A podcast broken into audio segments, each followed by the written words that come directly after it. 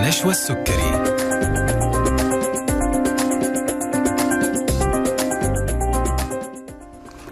السلام عليكم ورحمة الله تعالى وبركاته. تحية طيبة لكم مستمعي ألف ألف FM الموجة السعودية وأهلا وسهلا فيكم في حلقة جديدة من طبابة.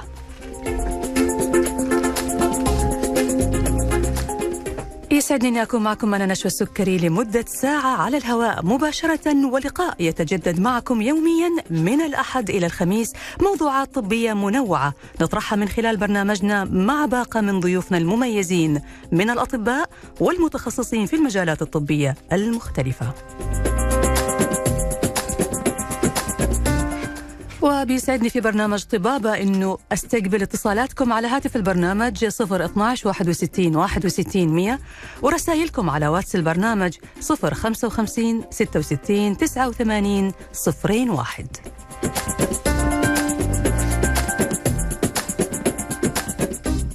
وايا كان نوع جهازك سواء كان أندرويد أو iOS بإمكانك تحميل تطبيق ألف ألف FM والتواصل معنا من خلال حساباتنا على مواقع التواصل الاجتماعي فيسبوك تويتر إنستغرام يوتيوب كلها على نفس الحساب ألف ألف FM وكمان على سناب شات ألف ألف FM live.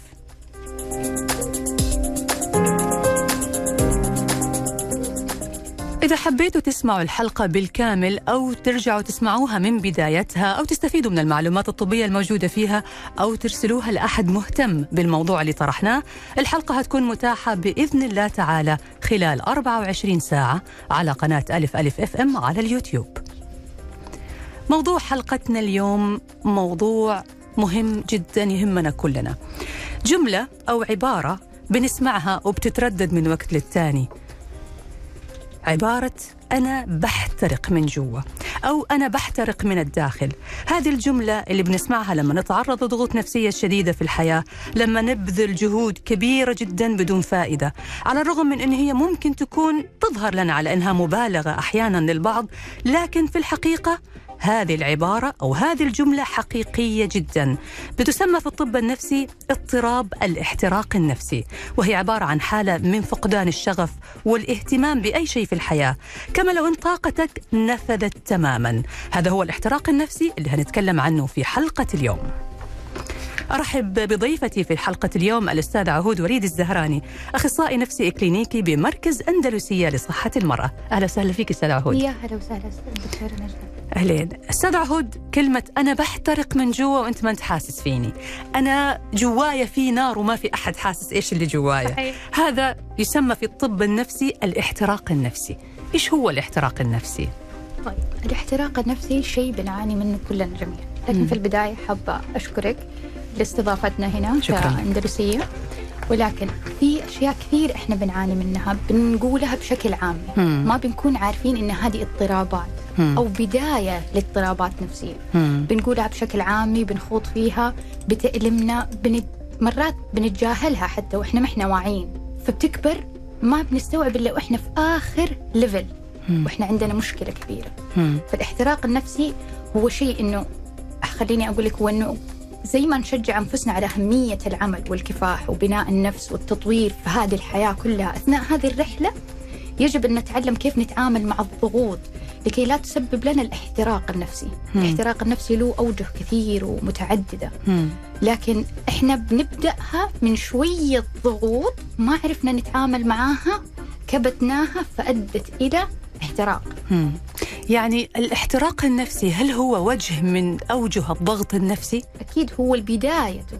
ضغط نفسي مم. كثير نتوقع إنه إحنا عندنا إجهاد. إجهاد إجهاد أنا متعب أنا تعبان أروح الدوام أصحى الصباح ماني قادر أقوم كل ذي الأمور هي بداية مم. الاحتراق النفسي إلى ما نوصل للمرحلة اللي هي الأشياء يعني خليني أوصف لك هي إنه الأشياء المحترقة بالعادة من الممكن ظاهريا تبدو إنها متماسكة مم. لكن بمجرد ما يلمسها شيء أو يمر من جنبها هواء تنهار هذا اللي بيحصل لنا.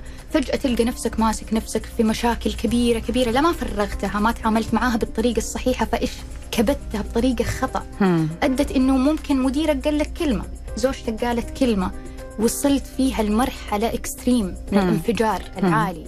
سببه كان تراكمات. تراكمات نفسية وضغوط وتوتر وقلق. وعدم ال... إحنا ما إحنا عندنا مرات يجينا وعي إنه إحنا إيش بنتع... يعني إيش بنحس فيه. مم. بس ما عندنا الوعي إننا نسأل إيش الطريقة اللي أتخلص فيها من هذا الشعور. مم، صحيح. هذه راح نعرفها اليوم في الحلقة صحيح. معك يا سلا. هود بس طيب خلينا نعرف الآن بالنسبة للاحتراق. حضرتك قلتي إنه بدايته ضغوط نفسية تتراكم ورا بعض لين ما توصل لمرحلة انفجار وما نعرف متى راح يصير هذا الانفجار وما نعرف هيطلع مع أي شخص أو في أي مكان. أو ومتى في أي التوقيت. متى التوقيت وما نعرف كيف هينعكس على صحة حياتنا. أيوة وعلى حياتي وعلى صحتي بشكل عام طيب الاحتراق النفسي إحنا عرفناه إيش هو أنا حأعرف لك هو بطريقة عشان تكون واضحة أيوة. للكل وللمستمعين هي حالة من الإنهاك النفسي. والعاطفي والجسدي بسبب عدم إجادة الإنسان للتعامل مع الضغوط.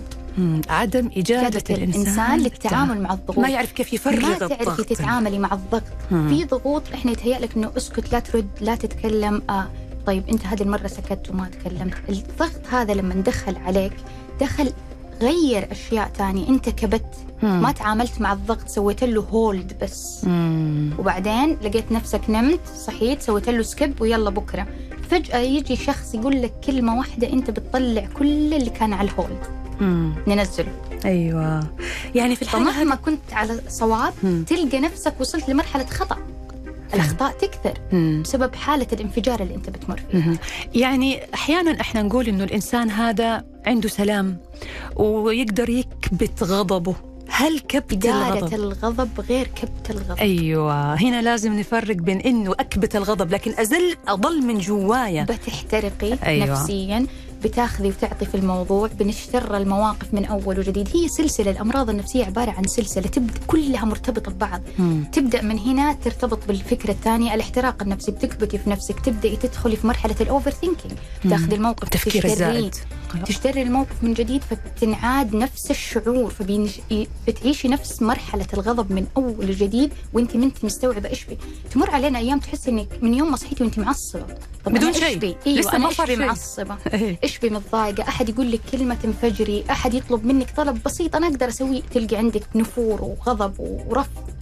هذه كلها نتيجة أفكار. هي فرط التفكير. أنت بتفكري لا أنا ما حسمح لهم يسووا فيا كذا مرة ثانية. بعكس أنه أنت ما أخذتي الموقف عالجتيه حطيتي له حل. فانقفل الأوردر. مم. إحنا دائما نقول إنه ال- الأمور هذه هي زي الكمبيوتر لما تفتحي فيه ملفات مرة كثير. مم. في النهاية لما تيجي تعطي الكمبيوتر هذا أوردر واحد. لو يكون طباعة حيتأخر في أداء هذا وممكن ما يديكي مم. ليش؟ نتيجة فتح كل الملفات فالأداء يصير أضعف يصير أثقل. صحيح. هذه صحيح. طيب الاحتراق النفسي أنواع. إيش هي انواعه؟ له ثلاثة جوانب. مم. طيب تتشكل أعراض الاحتراق النفسي في ثلاثة جوانب. جوانب صحية وأعراض اجتماعية وأعراض نفسية. مم. طيب حنتكلم عن الأعراض النفسية. تمام. الأعراض اللي بتنعكس على نفسيتنا. مم. بنلاقي نفسنا تفكيرنا سلبي في كل الأمور. أي خلاص أنت من كثر ما أنت محترق نفسيا أي أوردر يجيك آه هو يبي يوكلني بمهام زيادة آه هي تبي تضغطني بس زوجتي آه بكل النواحي. إحنا بنتكلم اليوم عن الاحتراق النفسي عامة. مم. بيكون له جوانب كثير. مم. التفكير السلبي بيكون أهم نقطة فيه. ما نقدر نشوف الشيء من جانب كويس. أبدا. مم. هذه الأعراض حقته هذه الأعراض. الأعراض النفسية. الأعراض النفسية للاحتراق. مم. دائما يكون عندنا تشاؤم في المستقبل. مم. إنه ما راح أقدر أسوي كذا ما راح أقدر أفعل كذا. اللي جاي حيكون سيء. دائما نظرتك شؤم.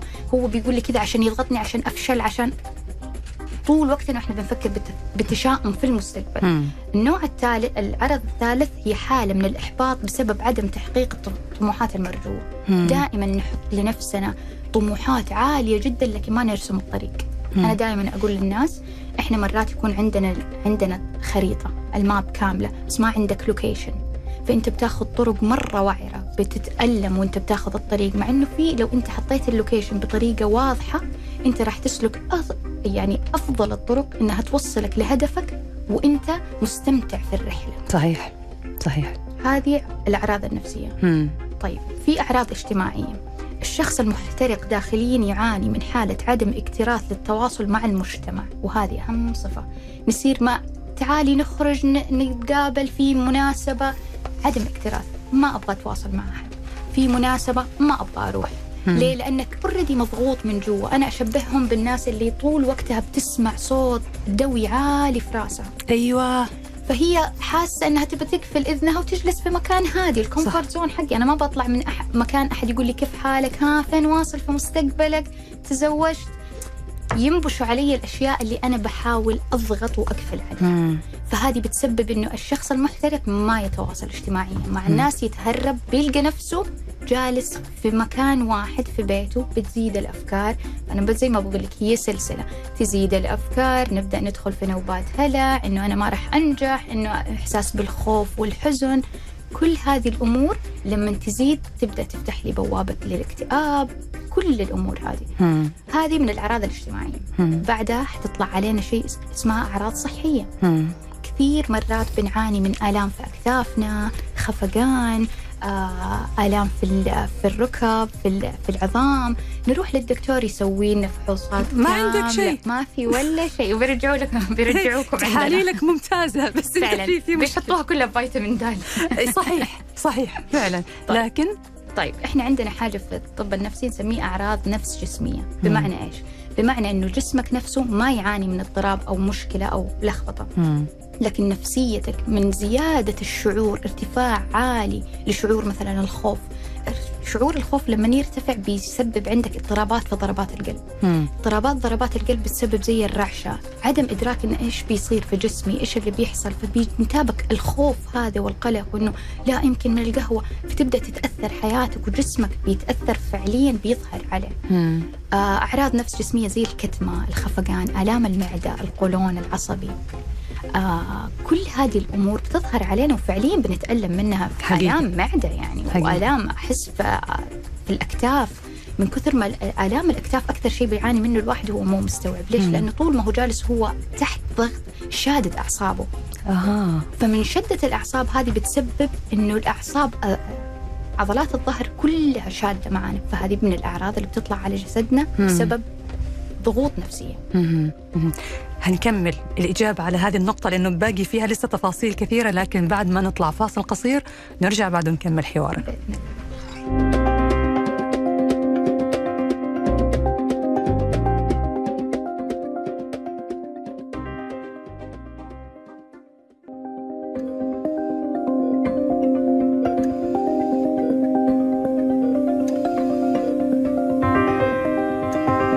طبابة مع نشوى السكري.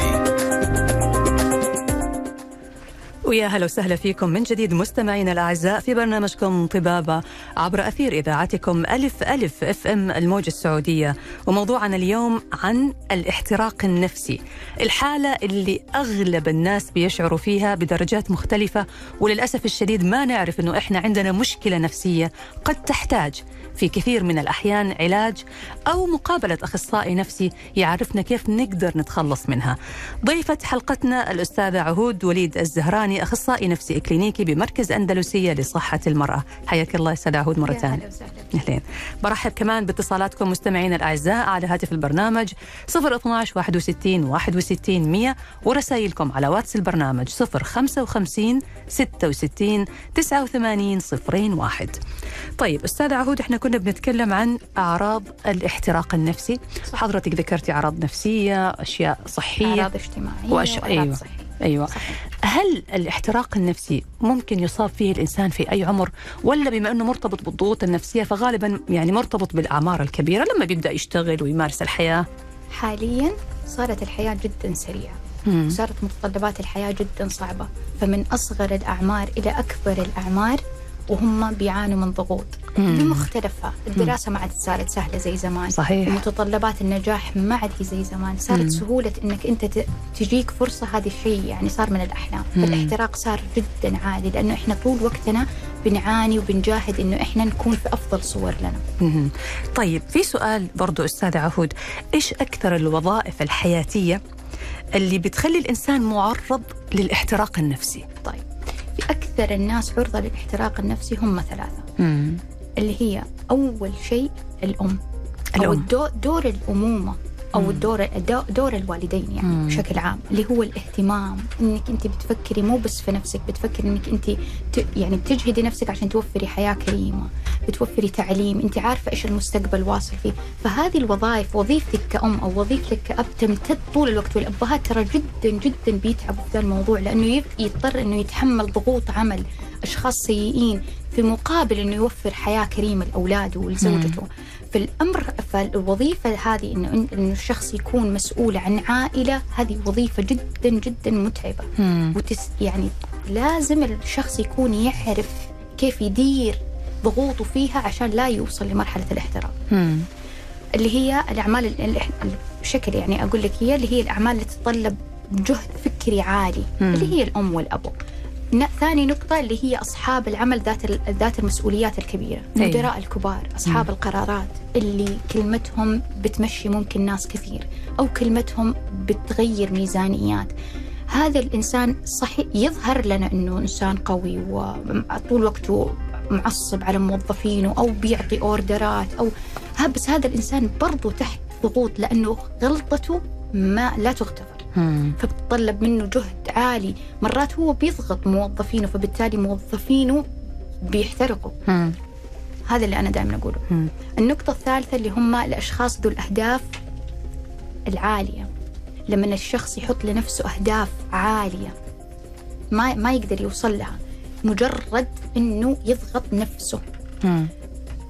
آه اللي هم دائما الرياضيين آه الطلاب آه الناس ال business اللي يحط target وأرقام خيالية فتلقي نفسه يعني محترق وهو مم. بيحاول يوصل للجول هذا مع إنه كان ممكن يحط جول أخف منه ويستمتع فيه لما يوصل له. مم. هذه أغلب يعني هذه أهم أهم ثلاثة إحنا نقول عليها أهم ثلاثة وظائف مم. بشك... طبعا هذه الوظائف هي كعناوين تحتها ناس مرة كثير بشخصيات مختلفة بضغوط مختلفة مهم. طيب أنا في دراسة قريت عنها وهي دراسة حديثة لمنظمة الصحة العالمية WHO تقول الدراسة أنه حوالي 264 مليون شخص حول العالم يعانوا من اضطرابات القلق وبالتالي ينعكس عليهم كاحتراق نفسي. طبيعي. النسبة كبيرة جدا يا أستاذ عهود. طبيعي. مو أنا زي ما وضحت لك قبل شوية إنه الحياة اختلفت رتم الحياة اختلف ومعايير النجاح والش... والعمل كلها اختلفت. مهم. أول نقطة إحنا ب... تسبب لنا اضطرابات اللي هي القلق. القلق معتمد على النوم معتمد على الأكل معتمد على القهوة. كل هذه الأمور ترفع نسبه نسبة زيادة نسبة الكافيين عدم الانتظام في النوم عدم الانتظام في الأكل. كلها بترفع نسبة القلق عند الإنسان. فلما يرتفع نسبة القلق أنت كده بتضرب في أهم اللي هو البيس حقنا. مم. لما يجي له قلق عالي تبدأ يجي له أفكار تبدأ يدخل في نوبات هلع كلها كهي كاساس مهم. ليش؟ لأنه في معايير كثير هو يبغى يوصلها مو قادر فطول وقته قاعد يفكر في حلول من حلول ما بنوقف فالقلق هو المعيار الأول مهم. للمشاكل النفسية اللي إحنا بنعاني منها. طيب أنا متى أعرف أنه أنا عندي مشكلة نفسية أو عندي متلازمة الاحتراق النفسي وأنه لازم ألجأ لمساعدة أو لاستشارة من أخصائي نفسي علشان يساعدني أني أخرج من هذه الحالة آه في فرق لازم أول شيء نعرفه إنه في فرق بين الإجهاد وبين الاحتراق الوظيفي عشان مم. أنا أعرف أفرق ما بين إن أنا إنسان مجهد أو محترق وظيفيا. الاحتراق إنه أنت بتستمر بت- بتعاني من ضغوط لكن ما بتعرف تتعامل معاها مم. الإجهاد خلينا نقول الإرهاق أغلبنا تعدي علينا أيام من الضغوط العمل تسبب لنا إرهاق لكن الشخص المرهق في حال توقف العمل يستعيد طاقته وتفاؤله يعني اللي بياخذ إجازات وبيطلع بينبسط. لكن المحترق نفسيا حتى لو طلع إجازات ما يقدر حتى لو أخذ خلينا نقول على كل الوظائف حتى لو هو أخذ إجازة من بيته وطلع ما بيقدر يستمتع. الشخص اللي يعاني من الاحتراق النفسي حتى في حال توقف العمل يصاب بالتشاؤم. مم. بيصير لأنه هذه من نفس الأعراض الاجتماعية اللي قلنا عليها أيوة. الاكتئاب التشاؤم احدها أو أحداهم. أعر... آه... الث- وعندنا نصايح نقدر نقدمها عشان نتجنب بس أهم شيء نكون واعيين هل اللي إحنا بنعاني منه إجهاد أو احتراق كيف نعرف؟ ما بقول لك الإجهاد مجرد ما يوقف مصدر الضغط يتوقف يتوقف على طول. مم. تلقي نفسك بتخرجي مع الناس بتضحكي لك نفس تسوي. لا الاحتراق بتوصل مرحلة إنه حتى ما في عمل. خلاص ويكند وأنا- إجازة. أها. أنا ما زلت. أنا لما أرجع حسوي. أنا لما افعل دماغي شغال إيه. وحاسس بنفس الإحساس. الفرق. أيوه, أيوة. ان أنا ما بفصل فبستمر بالشعور هذا طول الوقت. مهم. طيب وصلنا إلى هذه المرحلة إنه الشخص استوعب إنه عنده مشكلة نفسية. وإنه وصل لمرحلة الاحتراق النفسي اللي مستمر معاه في كل الأحوال في الأحوال اللي فيها هدوء في الأحوال اللي فيها ضغط. خلاص هي صارت حالة مصاحبة له انه قاعد يحترق من جواه وقال أنا لازم أتوجه لأخصائي نفسي. هنا يبدأ دور دورك. دوري. أستاذ عهود ودور صحيح. الأخصائي. إيش اللي بيصير في الحالة هذه؟ طيب. إحنا أهم شيء قلت لك إنه إحنا لازم نعرف الأسباب الرئيسية. صعب إنك أنت تعالجي ظواهر طلعت علينا مثلا. لكن أنا ما زلت تحت الضغط فطبيعي أي حل راح أستخدمه راح يكون مؤقت مم. ما راح يكون حل جذري أكيد وإحنا دائما بنقول إحنا موجودين عشان نفتح النور ونوجهكم بطريقة صحيحة إنك تتخذ الإجراء اللي فعليا يساعد على الشفاء التام بالنسبة لك مم. صعب إنك أنت تحاول تتعافى وأنت جالس مع نفس المدير أو نفس الضغط أو نفس ال ال ال الضغط النفسي اللي أنت بتعاني منه سواء من عائلتك من شغلك من من أي مكان مم. فكرة إنه إحنا لازم نجد حل. إحنا دائما نخوض في الفكرة نفكر فيها نستشعرها من أول وجديد بننهيها بهذه الطريقة. مم. فبيخزن الشعور. مم. فبأجلس في نفس الضغط اللي أنا فيه. بعكس لما إحنا نقعد نعلمهم طريقة التفكير الصحيحة المنتهية بحل. مم. لازم تنتهي تفكيرك بحل. أوكي المرة الجاية لو صار لي كذا راح أفعل واحد اثنين ثلاث كذا كأنك أنت قفلت الملف. لكن هو سوالي والله المرة الجاية أنا حيشوف مني وجه. تنتهي دائما كذا. هذه تولد عندك شعور بالغضب بال... بال... أنت متأهب لأي كلمة. مم. بعكس لما أنت تكون التأهب اللي عندك بحل. تمام. يعني أنتم كأخصائيين نفسيين وراح أسألك برضو الآن الفرق بين الأخصائي النفسي العادي والأخصائي النفسي الاكلينيكي اللي هو اللي هو تخصص حضرتك. دوركم إنه لما يجيكم الشخص اللي بيعاني من هذه المشكلة تساعدوه في معرفة أسبابها. فين المشكلة الأساسية اللي بتأثر عليه وبتسبب له الاحتراق النفسي؟ وبعد كده تبدأوا صحيح. معاه يعني تدخلوا معاه في حوارات بحيث إنه يعرف كيف يتعامل مع المواقف اللي بتعرضوا لهذا الضغط النفسي. صحيح. وجودنا وأنا دائما أقول لمرضاي اللي بيراجعوني بقول لهم إحنا موجودين هنا عشان نعلمكم الطريق الصحيح اللي أنت تاخذه. في كل مرة تعاني فيها من نفس المشكلة مم. مستحيل إنك أنت تع... يعني تراجع طبيب نفسي أو أخصائي نفسي وبعد كذا تصير متعافي وسليم تماما مم. أكيد راح ترجع تمر عليك الضغوط بس الصح إنك أنت في كل مرة حترجع لنفس الطريقة اللي أنا علمتك لازم هي أغير نفسي الأول. أنت تكون عارف طريقة معالجة المشكلة بالنسبة لك طريقة معالجة المشكلة بالنسبة لك مختلفة عني صحيح. مختلفة عن شخص تاني مم. فهو لازم يساعدك إحنا دائما جلساتنا مبنية على كيف هو يكتشف الطرق المريحة؟ له إحنا ما نقدر نقول الحل واحد اثنين ثلاثة. مم. وغير صحيح إحنا مم. في العيادات ما نقدم حلول. إحنا نقدم مساعدة في إنك أنت تجد الحل المناسب لك لحياتك لشخصيتك لوضعك. صعب إنه واحد بيعاني من ضغوط أجي أقول له في العمل أقول له والله استقيل. ما ينفع طبعا. الاستقالة بالنسبة لي كأن كشخص مثلا ممكن أجلس في البيت عادي بس كشخص وراه مسؤوليات هذا ما هو حل.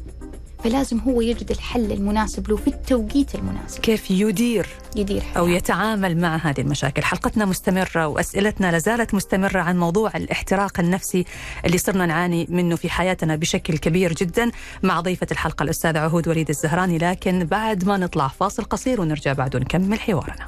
طبابة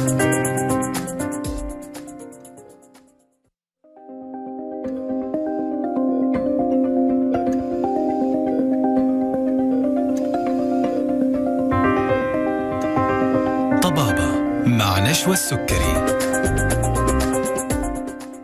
حياكم الله من جديد مستمعينا الأعزاء واهلا وسهلا فيكم في برنامجكم طبابة على اذاعه ألف ألف FM وضيفة الحلقة اليوم الأستاذة عهود وليد الزهراني أخصائي نفسي كلينيكي بمركز أندلسية لصحة المرأة. كنا في الفاصل صراحة مستمرين في الحوار لأنه موضوع الاحتراق النفسي موضوع مهم كل اللي موجودين معنا في الاستوديو قاعدين يتناقشوا عن هذا الموضوع لأنه شعرنا بالفعل إنه أغلب الناس بتمر بأعراض الاحتراق النفسي وهذا اللي بيخلينا الآن نسأل الأستاذة عهود بعض الأسئلة اللي تعلقت بهذا الموضوع. بس أذكركم برقم التواصل اللي هو هاتف البرنامج 012 61 61 100 وواتس البرنامج 055 66 89 01 طيب حياك الله يا أستاذ عهود من جديد. يا هلا وسهلا أستاذ عهود يمكن في الفاصل كنا كلنا بنتكلم. الكل شعر إنه فعلا حضرتك لمستي جزء معين عنده. فالأعراض اللي ذكرتيها قبل ما نطلع فاصل هل لازم الشخص يشعر فيها كلها؟ ولا يكفي إنه يكون في بعض منها هي مؤشر لوجود احتراق نفسي؟ اديكي مثال بسيط. مم. مرات آه بيجيك التهاب في سنك. تبدأ بألم بسيط لما تجي تاكل مم. ما تقدر تغير على الجهة الثانية تاكل مم. على الجهة الثانية. إلى ما توصل level معين توصل من الألم اللي ما تقدر تتحمل وتروح عند الدكتور يخلع سنك فليش تخسر سنك مم. بإنك أنت كان تقدر تعالج ال- المشكلة اللي كانت في- السن هذه من البداية مم. وكان تقدر تعالجها ويكون موجودة أسنانك كاملة مم. فهي هذه نفسها اللي إحنا بنعاني منها مرات إنه إحنا بنوصل لمرحلة إنه إحنا بنتألم ألم رهيب نفسي نتيجة ضغوط بسيطة لو عرفنا نتعامل فيها ما كان وصلنا للل level هذا من من الألم من الإجهاد من ال من الأوفر ثينكينج من القلق من التوتر. فإحنا دائما نقول لما تشعر ما هو غلط. ما في إنسان في الحياة ما مر بزكام أو آلام في البطن أو صداع. النفس تتعب. مم. النفس تجهد عليها حمل ثقيل. فإحنا أول شيء لازم نهتم فيه وهي مسؤولية شخصية. مو المفروض أحد يقول لك روح لفلانة أو خلي أسمع لدكتور نفسي أو خلي دكتور. أنت أول شخص المفروض تكون حريصة على سلامتك النفسية لأنها هي شيء أنت أول شيء بيأثر عليك. بيأثر على أدائك في كل وظائفك حقت الحياة كدورك كابن كزوج كموظف كل هذه الأمور بتأثر عليه سلامتك وصحتك النفسية. مم. في بعض الناس ممكن يكونوا معرضين أكثر للاحتراق النفسي صح. وفي بعض الناس لا عنده قدرة عنده مقاومة عنده طريقة معينة.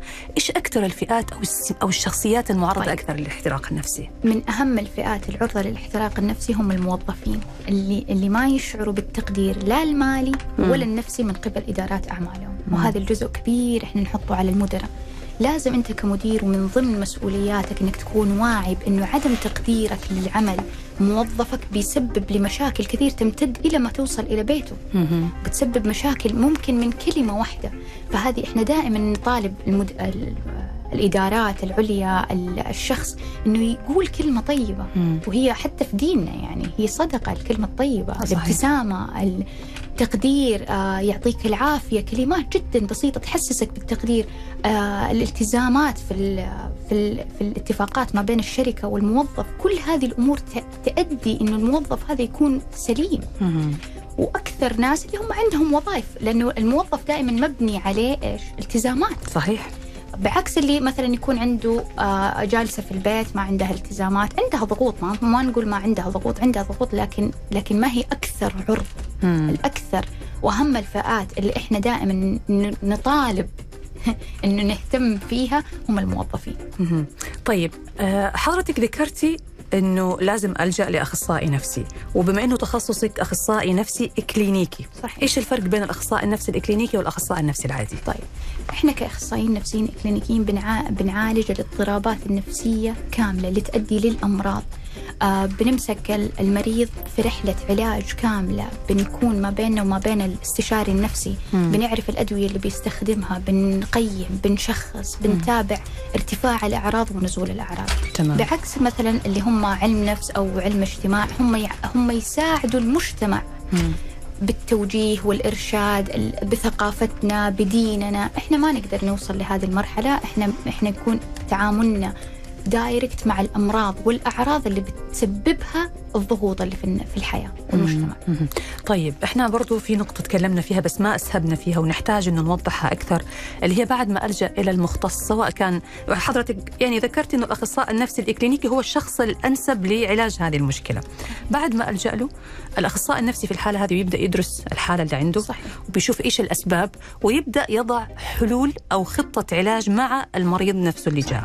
أعطينا كذا بعض الأمثلة أستاذ عهود يعني إنه إحنا نبي نعرف إنه فعلا الاحتراق النفسي ممكن علاجه وممكن الشخص يتغلب عليه ويواصل حياته بشكل طبيعي إحنا مرات كثير بنع... بنواجه في. في العيادات ناس هي أساسا بس مضيعة الطريق هي تقدر تعالج نفسها من غير أدوية من غير شيء ولكن هي مضيعة الطريق اللي يساعدها إنها تتخذ الحلول والإجراءات مم. مرات كثير إحنا بنواجههم بن... أنا بقول لهم إحنا نمشي مع بعض بطريق أنت تلقى فيه حلول وإحنا إحنا بنعالج بشيء اسمه CBT Cognitive Behavior Therapy اللي هو العلاج المعرفي السلوكي، العلاج المعرفي السلوكي هو سل... يقول لك سلوكياتنا كلها مبنية من أفكارنا، مم. ردود الفعل اللي تخرج مننا مبنية على أفكار، مم. مرات يكون عندنا أفكار سلبية قديمة. صحيح مبنيه على أعمار وثقافة مختلفة في وقت مم. معين، في ثقافة مختلف في ثقافة معينة أنا كان قراري أو كانت الفكرة مسجلة في مم. العقل الباطن عندي بالشكل هذا. مم. الآن أنا ما زلت بتعامل بشعورها وسلوكياتها لإيش؟ لأني ما عندي الوعي إنه أنا خلاص عهود إحنا كبرنا إحنا تغيرنا إحنا صار عندنا عادي تقبل للفكرة هذه. فناخذ الفكرة هذه. هذا التريك اللي إحنا نعلمهم هو. كيف نسحب الأفكار هذا إحنا نسميه رصد. نرصد الأفكار اللي مسببت لي الشعور المزعج فبالتالي سلوكياتي ما هي مضبوطة. مم. نتيجة أفكار سابقة. كيف نعمل لها أبديت نغيرها. فبالتالي بتتغير سلوكياتي. مم. فهذه الطريقة اللي إحنا نعاملها. فتلقيه في عمله اختلف. مع حياته الزوجية اختلفت أنا مرات أقول لهم إحنا لازم نغير الزاوية اللي بنشوف منها الموضوع مم. خصوصا في العلاقات الزوجية مم. مو كل آه مو كل شيء له حل. مو كل شيء مرات إحنا لازم نغير الزاوية اللي نشوف منها فقط مم. خليه زي ما هو مم. أنت اشتغل على نفسك إنك تتقبل المشكلة اللي موجودة في حياتك لكن بطريقة ثانية نتيجتها ما يكون تأثيرها سلبي عليك مم. وهذه أهم نقطة إنه إحنا ندربهم في العيادة على هذا الموضوع هو جميل جدا هذا الكلام حضرتك قلتي حاجة مهمة إنه كل حالة لها علاج مختلف صحيح أنا ما بطبق يعني بروسيجر على الجميع طريقة علاج. واحدة الكل واجه آه، حاول تكون آه، يعني صادق مع نفسك حاول لا تستسلم لا كل شخص بتدرسي الحالة تدرسي الظروف المحيطة فيه. مم. إحنا أهم نقطة ننتبه لها شيء اسمه إحنا نسميه التنشئة الاجتماعية مم. مرات في مشكلة ممكن بتمر عليكي انت وهي كبيرة يعني تمر على شخص ثاني أنت بالنسبة لك أنت انهرتي منها مم. شخص ثاني عادي تقبلها وعايش معاها ولا حسب لها حساب مم. ما بنقول انه هذه ما هي مشكلة لا أنت من تنشئتك من طريقة تحملك من طريقة تفكيرك من شخصيتك أدت أنه أنت مثلا النقطة هذه ما قدرتي تتحمليها. فصعب إنه إحنا نوحد طرق العلاج. لا يمكن. لكن إحنا عندنا طريق واضح ببروسس معينة نمشي عليها ك كشيء إحنا نعالج فيه. من حقه المريض يعرف التشخيص اللي هو بيعاني منه. يعرف كم جلسة علاجية يحتاج وإلى متى مم. وكل هذه المواضيع إحنا بنجاوب عليها في العيادة عشان أهم نقطة أنا دائما أقولها بين علاقة المريض والمعالج هي الثقة مم. طيب أستاذ عهود بعض الأحيان أو كثير من الأحيان إحنا بنتعرض لضغوط سواء في بيئة العمل أو في حياتنا يعني العادية في أسرنا صعب إنه إحنا نتعامل مع الأشخاص القريبين منا خاصة مثلا إذا كان الوالدين آه، إذا كان الزوج. آه، أحيانا برضو الزوج صعب إنه يتعامل مع زوجته يعني أحيانا بيكونوا الأشخاص اللي مسببين لنا الضغط النفسي في الحياة.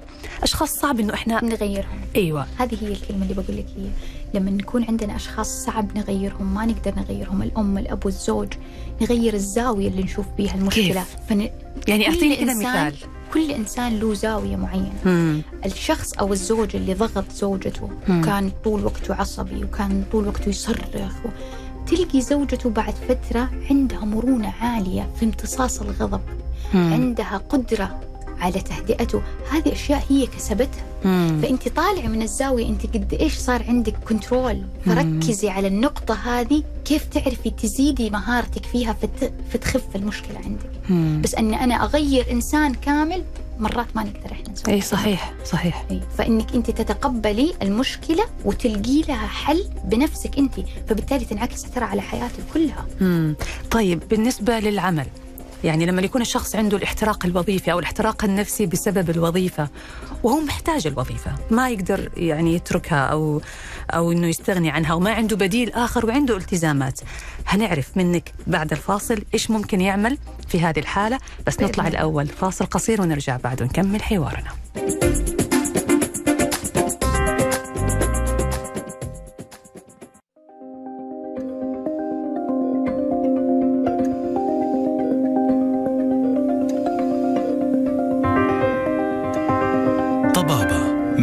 طبابة مع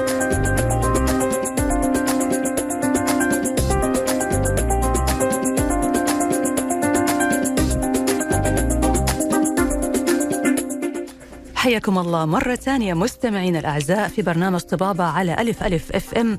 ومع ضيفة حلقة اليوم الأستاذ عهود وليد الزهراني أخصائي نفسي إكلينيكي بمركز أندلسية لصحة المرأة. وموضوع حلقتنا اليوم عن الاحتراق النفسي اللي أغلبنا بنعاني منه بدرجات مختلفة. أستاذ عهود آه، طبعا في أسئلة كثيرة جاتنا على الواتس نحاول نجاوب عليها إن شاء الله. وبرجع برضو مرة ثانية أذكركم بواتس البرنامج 055 66 89 صفرين واحد. أستاذ عهود في حالة إنه الشخص ما أخذ العلاج إيش اللي ممكن يصير أو ما لجأ إلى أخصائي نفسي واستمر على نفس الوضع وعلى نفس الحالة اللي هو فيها إحنا بنسميها زي ما شرحت لك أول إحنا بنعمل hold hold hold بعدين نبدأ نعمل skip ونتخطى نتخطى إلى ما نوصل لحاجة إحنا بنعاني منها دحين بشكل كبير اللي هي مم. نوبات الغضب مم. نوبات غضب عالية غير مبرر فجأة تنتقل من صفر لعشرة أها. وهذه أكثر شيء إحنا بنعاني منه حاليا إنها توصل لها فالمفروض إنه أنت لا لما تعالج الموضوع وتهتم بصحتك يصير عندك تدرج ما أقول لك ما حتصير تعصب لا أنت ممكن تعصب وتصرخ لكن بتدرج بشكل طبيعي ما يأثر على صحتك النفسية طيب كيف أو أقي نفسي من إني أوصل لمرحلة الاحتراق النفسي؟ طيب. كيف ألحق نفسي بدري؟ طيب أوكي أهم عندنا أهم قبل ما أقول لك أهم ثلاثة نصائح أهم نصيحة إحنا نقدر نقدمها للناس. الوعي. مم. الوعي الوعي الوعي. إني أنا أعرف حتى بمشكلتي وأكون واعي فيها حيكون أثرها النفسي علي أقل. أنا دائما أمثل لهم هي أقول مرات نخاف من حاجة. تخيل في شيء أنت خايف منه وبيجري في الظلام. بعكس لما أنت تفتح النور وتمسك هذا الشيء اللي أنت خايف منه وتحطه قدامك. مصدر الخوف كذا أنت صرت عارفه وعارف أبعاده فبالتالي القلق هدأ الخوف موجود. الخوف موجود معناته في حلول. ففكرة أن أنا أسيب نفسي في الظلام مع الشيء اللي أنا خايف منه هذا لا. بالوعي لما إحنا نبدأ نسأل نفسنا إيش الأشياء اللي مضايقتنا، إيش الأشياء اللي تخوفنا، فين نقاط ضعفنا، فين نقاط قوتنا. كل الأشياء اللي إحنا نقدر نستفيد من نفسنا فيها مرات الإنسان عنده قدرة ترى مرة عالية في إدارة مشاكل، في إدارة حوارات، في في حلول، لكن هو هو مشغول في منطقة ثانية، بيدور الشيء اللي خايف منه. فبيتشتت. صحيح. فما بيلقى الحلول. فأهم ثلاثة نصائح نقدر نقدمها عشان لا نصاب بالاحتراق الوظيفي اللي هو عدم ربط السعي بالنتائج. أنا تعبت أنا سويت قعدت أسوي وأفعل وأفعل وفي النهاية ما سوى لي كذا عمرك ما تربط سعيك بالنتيجة. أنت مسؤول عن السعي. النتيجة هذا بيد ربنا. ربنا اللي يرزقك فيها. إحنا حتى في الدين نقول الإيمان بالقضاء والقدر. مهما الإنسان مرات واحد يسوي شيء بسيط ويجيله عليها ردود فعل عالية. مم. هذا رزقه هذا نصيبه هذا خطه. صحيح. الإنسان يسعى يسعى ويثق أنه ربنا راح يكافئه بنفس نية سعيه. مهما كان أنت أيوة إن أنت بتسعى عشان توصل مو بتسعى عشان بتجاكر فلان أو عشان تاخذ منصب فلان أو أو. فخلي تركيزك على جانب معين على جانب الجانب هذا لما أنت تفكر في سعيك في بس بتفكر في تطويرك لنفسك في عملك في مناطق الإدراك عندك. مم. هذه أول نقطة. جميل. دائما نقول لا تجعلوا النتيجة مصدر رضائكم عن أنفسكم. ثاني نقطة اللي هو حاول تحافظ على الأمان الداخلي في منزلك. مم. كلنا بنتعب برا البيت مم. وبنواجه ناس. من أهم مصادر الراحة والاتزان في المنزل.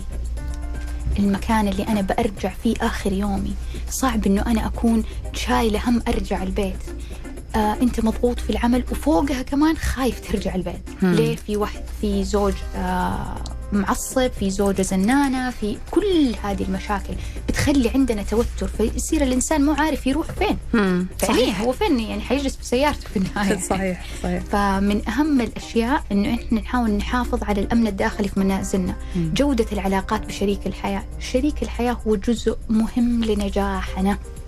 مهما قلنا ما في إنسان ينجح لحاله مم. إلا ما في أحد دعمه ما في أحد وقف معاه سانده شاف الفرحة في عينه شاف الفخر هذه الأمور بتعطينا إحساس عالي إنه إحنا ننجز ونسوي كل هذه الأمور مرتبطة ب... إحنا نسميها جودة. دائما أنا أقول للي بيراجعوني انتبه على كواليتي الحياة اللي أنت فيه. جودتها. الناس اللي حوالينك. دائما خالط الناجحين ال... ال... ال... الناس اللي عندها طموح. الإيجابية. الناس اللي عندها طموح اللي, اللي تبغى تسعى اللي مهما كانت في حياتها في مشاكل كلنا مرينا بمشاكل. ما في إنسان ما مر بمشكلة. مم. بس في ناس وقفت في مكان معين وقعدت بس تتكلم وتحكي عن مشكلتها صح. إلى ما أثرت على كل المحيط اللي حولها. وقفت حياتها كلها. بالضبط. وبالتالي تلقاها تأثر أنت لما تجلس تسمعها بتأثر عليك على نفسيتك على صحتك. تلقى نفسك حتى صار عندك نظرة ما بتخصك. هي يعني هي مو مشكلتك. مم. انتبهوا للناس هذول في حياتكم ابعدوهم. صحتك النفسية أولى من أنه أنت تخاف على مشاعر فلان أو لا. الشخص بيضغطك نفسيا حاول تتجنبه. لا تسمع شكاوي من أحد. كلنا عندنا مشاكل. كلنا في ناس تسمع. في ناس هي مدربة أنها تسمع وتعرف كيف تحل المشكلة وما بيننا وبينهم مشاعر. فبالتالي ما بيأثر شكواه ما- داخلي. ما بتترك عنده هو أثر. أو حزن أو ضيق بسببه. صح. مم. آه، جودة العلاقة بشريك الحياة والعلاقات الاجتماعية. الالتزام بالعلاقات ال- ال- واص- واصل الناس بس واصل الناس اللي تسعدك. مم. واصل الناس اللي تضحك معاها مرات لازم تفصل عن عملك. زملاء العمل خليهم في العمل أنا دائما أقول. لما تيجي تطلع لا لا تربط زملاء العمل بطلعات ثانية. ليش؟ لأنكم ما راح تقدروا توقفوا مستوى. الحوار حقكم. قال. المدير قالت فلانة قالت وبنجلس في نفس الدائرة. قابل ناس زملاء لك بس من مختلف الأماكن. لا تتكلموا عن أعمالكم. افصلوا. لازم تتعلم متى تفصل متى توقف. عادي جدا إنه أنت بعد عملك ما تستقبل مكالمات الاتصالات وحتى لو كان عندك وقت فاضي إيميل هذا يستنى إلى الساعة 7 الصباح ابدأ ارسلها مم. لازم أنت تدير حياتك جودة الحياة هذه أما ال أما ال طول ما إحنا قاعدين وإحنا بنجاهد وبنشتغل و في نفس بن- الدوامة، نفس في نفس الدوامة الدائرة. انت كذا إحنا نقول إحنا أنت في نفس الخلاط فالصوت. ما زال عالي اطفيه مم. لازم تطفيه مم. النقطة الثالثة اجعل لك مصادر للمتعة والإنجاز مختلفة مم. إحنا مع سرعة الحياة بطلنا نسأل نفسنا إيش الأشياء اللي بتسعدنا صح بعض- بعضنا ما يعرف ما أصلاً. نعرف أصلا يعني آه مرات في أشياء تسعدنا بس نسويها وإحنا ما إحنا عارفين هي مم. أنا دائما أقول لل- للي بيراجعوني اعمل قائمة بالأشياء اللي أنت تستمتع فيها أشياء إنه أنا كنت أبغى أسويها بس ما عندي وقت أيوة. خليها موجودة حيجي يوم حتحتاج لما آه تفتح النوت هذه وتلاقي الأشياء قدام عينك تتشجع تسويها. مم. بعكس لما أنت وقت ما أنت تبي تنجز الشيء ما تلقى ولا فكرة في بالك. مم. دائما أسألوا نفسكم إيش الأشياء اللي تسعدكم إيش الأشياء اللي تريحكم إيش الأشياء اللي حتكافئوا نفسكم فيها. مم. كل دي الأمور لما تكون جاهزة قدامك من حق نفسك عليك إنك أنت تسألها زي لما تسأل زوجتك إيش تسعدك إيش أحلامك عشان تحقق لها. طب اسأل نفسك أول شيء. صحيح. إيش الأشياء اللي تريحك وتسعدك؟ جميل. يعني لازم تكافئ نفسك لما تحس فعلا إنك بحاجة إنك تكافئها. جميل. طبيعي. طيب خلينا ناخذ كذا الأسئلة والمداخلات اللي جاتنا الآن من المستمعين. عندنا في آه يعني في رسالة تقول كلام منطقي جدا وكل منا لديه محرقة داخلية في هذا العصر السريع المتخبط المتضارب. الله يعين ويساعدنا لكي نحافظ على ما تبقى من سلامتنا النفسية. شكرا على هذا اللقاء الجميل. شكرا أستاذ عهود على هذا الحوار الجميل الهادف. كانت معكم ود سندي. هذه أحد طيب في كمان آه، أستاذة عهود آه، عندي هنا يقول السلام عليكم. آه، السلام عليكم ورحمة الله. أنا أعاني من ضغط نفسي وجسدي بشكل يومي في مجال العمل لدرجة أصل فيها أحيانا لتحطيم أي شيء أمامي. وإذا حدث بيني وبين شخص مشادة بالكلام يصير عندي رجفان في الجسم بشكل كبير وخفقان في القلب لدرجة أني أجد صعوبة في التنفس. فما هو الحل؟ هذه اللي إحنا بنوصفها دائما وبنقول هذه نوبات الغضب العاليه بتسبب اضطراب في ضربات القلب مم. بتسبب رجفة بتجب- بتسبب كتمة ممكن صداع دوخة آه، عدم اتزان في الرؤية. مم. كل هذه الأمور ليش؟ أنا دائما أقول لهم شفتوا لما تكون البطارية فل؟ مم. ما في مجال إنك أنت تدخل عليها ولا حاجة. فيصير في لقطة انفجار. أنت المسؤول عن لق... عن عن عن جزئية التفريغ. إحنا ما عندنا ثقافة التفريغ نهائيا. بنفرغ بالتكسير. هذا التكسير ما هو تفريغ. مم. التفريغ إنك أساسا ما توصل لمرحلة التحطيم هذه. إحنا دائما نقول إنهي يومك بساعة من أجلك. مم. ال- الفكرة أنه أنت تجلس يوميا تسأل عن نفسك. شفت لما تقول فلان ما سأل عني فلان ما كلمني. أنت ما كلمت نفسك ما سألتها مم. لازم قبل ما تنتهي يومك تجلس بساعة بكوب قهوتك كوب حليب الشيء اللي يبسطك ويسعدك. جميل. اسأل نفسك كيف كان يومك. إيش الشيء اللي ضايقني لما أنت تبدأ تكون في لغة حوار ما بينك وما بين نفسك حتجد الحلول لكن أنت ما بتكلم نفسك أنت بتسوي skip مم. طيب هل يوجد علاج دوائي أو أغذية معينة للضغوط النفسية؟ كل شيء إحنا بنحاول دائما نعالجه من قبل ما نوصل للأدوية. ال lifestyle إحنا بنسميها جودة الحياة آه، رتم الحياة آه، بالأكل الصحي بالنوم الصحي بال- بالرياضة كل هذه الأمور بتخفف الضغط فبالتالي بتكون جودة حياتك أعلى فبتكون نفسيتك أفضل قبل ما توصل للدواء. هنا سؤال من طبيب. يقول أنا طبيب جراحة ينتابني شعور الاحتراق النفسي قبل إجراء أي عملية جراحية. أشعر بالخوف من إنجاز الجراحة صح. بالشكل المطلوب. فكيف أتجاوز ذلك؟ هنا احتراق وظيفي. صحيح. هنا الخوف من الفشل. دائما. لازم إحنا نطمن أنفسنا ونقول لنفسنا ما في إنسان ما يخطئ وهم آه، الطبيب هذا أول شيء نمسي عليه. آه عنده المشكلة هذه لأنه عمله حساس فهو مم. لازم يكون واعي بالشعور هذا إنه طبيعي إنك أنت تكون قلقان. الإنسان بس يقلق يخاف من الخطأ فبالتالي يكون أداؤه أفضل. بالعكس هذا شيء صحي وم- ومطلب موجود. ولكن أهم شيء إنه ما يستمر بشكل دائم. حط حط الخطة. آه، طمن نفسك كثير بأنه أشياء إحنا كيف نطمن نفسنا؟ بحقائق.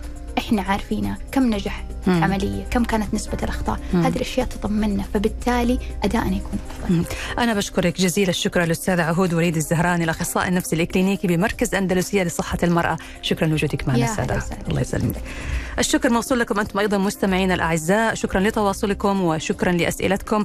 كان في بعض الأسئلة ما لحقنا الوقت انتهى علشان نجاوب عليها. كان موضوع حلقة حلقتنا اليوم عن الاحتراق النفسي. أسأل الله لكل من يستمع إلى هذه الحلقة ولنا جميعا أنه نكون عندنا سلامة نفسية وسلام داخلي وتصالح مع الذات ونعرف نتعامل مع الضغوط النفسية اللي إحنا بنتعرض لها. تقبلوا تحياتي من خلف المايك. أنا نشوى السكري ومخرج الحلقة رائد براجي وألقاكم على خير في الأسبوع المقبل. إن شاء الله تعالى في حفظ الله ورعايته. Thank you.